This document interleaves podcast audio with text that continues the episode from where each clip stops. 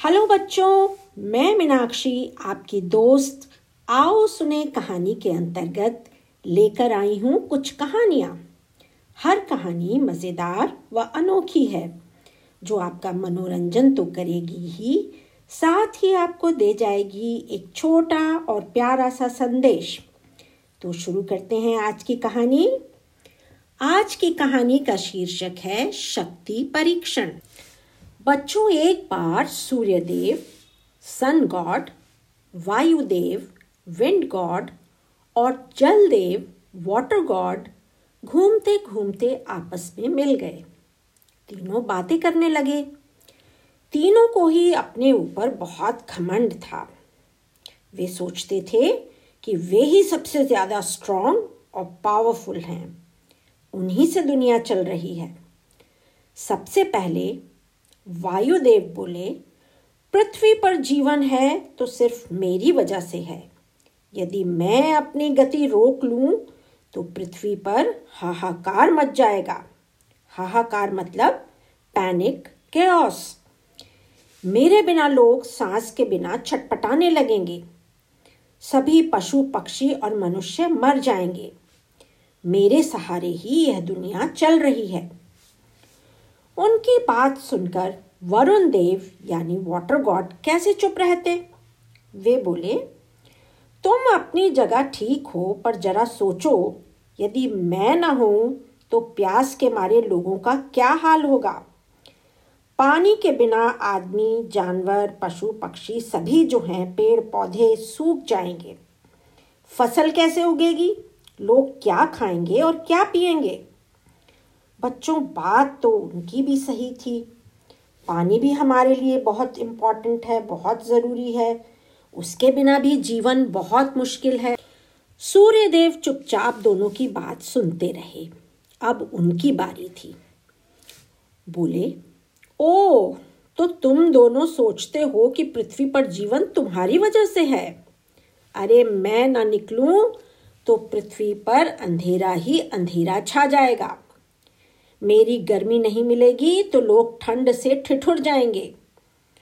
और वरुण देव, मेरी ही गर्मी से बादल बनते हैं, जिससे आपको पानी मिलता है, और पेड़ पौधे फूल पत्ते अनाज सब मेरी वजह से ही उगता है। भला तुम दोनों मेरा मुकाबला कैसे कर सकते हो? तीनों में बहस छिड़ गई। बहस मतलब वो आपस में डिस्कशन करने लगे और हर कोई अपने आप को बड़ा बताने लगा। कोई भी अपने आप को बाकी दो से कम मानने को तैयार न था। इतने में उनकी नज़र पृथ्वी पर एक आदमी पर पड़ी, जो कोट पहने जा रहा था।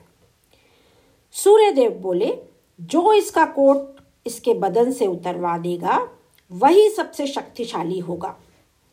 बोलो, है शर्त मंजूर? तीनों ने शर्त, यानी बेट, लगा ली। पवन देवता बोले, अरे, ये काम तो मेरी पाए हाथ का है, चुटकियों में कर दूँगा। उन्हें अपने ऊपर पूरा विश्वास था। सोच रहे थे, ऐसी हवा चलाऊँगा कि कोट तो क्या यह आदमी भी कहीं दूर जाकर गिरेगा? उन्होंने हवा फूकनी शुरू की। साए साए करती तेज हवा चलने लगी।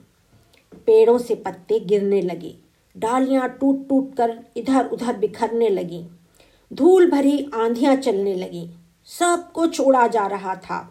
उस आदमी के कपड़े भी हवा में ज़ोर ज़ोर से लहरा रहे थे। उसके पाँव लड़खड़ा रहे थे। उसे लग रहा था वह भी उड़कर कहीं दूर जा गिरेगा। अपने को बचाने के लिए उसने कसकर अपना कोट पकड़ा और ज़मीन पर बैठ गया। विंड गॉड बहुत कोशिश करते रहे, पर उसका कोट ना उतरवा पाए। अब बारी आई वाटर गॉड की। धीरे धीरे आकाश काले काले बादलों से घिर गया। चारों तरफ़ अंधेरा छा गया। बिजली चमकने लगी, तेज बारिश होने लगी। बड़ा ही भयानक वातावरण हो गया। वो आदमी डर गया। अपने को बचाने के लिए जगह ढूँढने लगा। बारिश खूब तेज, उसके सारे कपड़े भीग गए। जल देवता सोच रहे थे कि कोट गीला होने पर वो आदमी उसे उतार कर फेंक देगा। पर वह तो उसमें सिर छुपाकर एक कोना ढूंढकर बैठ गया। वाटर गॉड ने बहुत कोशिश की, पर वे भी उसका कोट उतरवा ना पाए और उन्होंने भी हार मान ली। सूर्यदेव मन ही मन मुस्कुरा रहे थे। उन्हें पता था कि जीत उन्हीं की होगी। अब उन्होंने अपनी ताकत दिखानी शुरू की। आसमान में सूरज की तेज किरणें चमकने लगी। चारों तरफ़ उजाला ही उजाला फैल गया। धीरे धीरे गर्मी बढ़ने लगी। वो आदमी परेशान सा आकाश की ओर देखने लगा, ये कैसा मौसम में बदलाव? अभी तेज बारिश थी और अब न सह पाने वाली गर्मी। उसके पसीने छूटने लगे। जो कोट उसे बारिश से बचा रहा था वो ही उसे बेकार यानी यूजलेस लगने लगा। उसने तुरंत कोट उतारा और दूर फेंक दिया।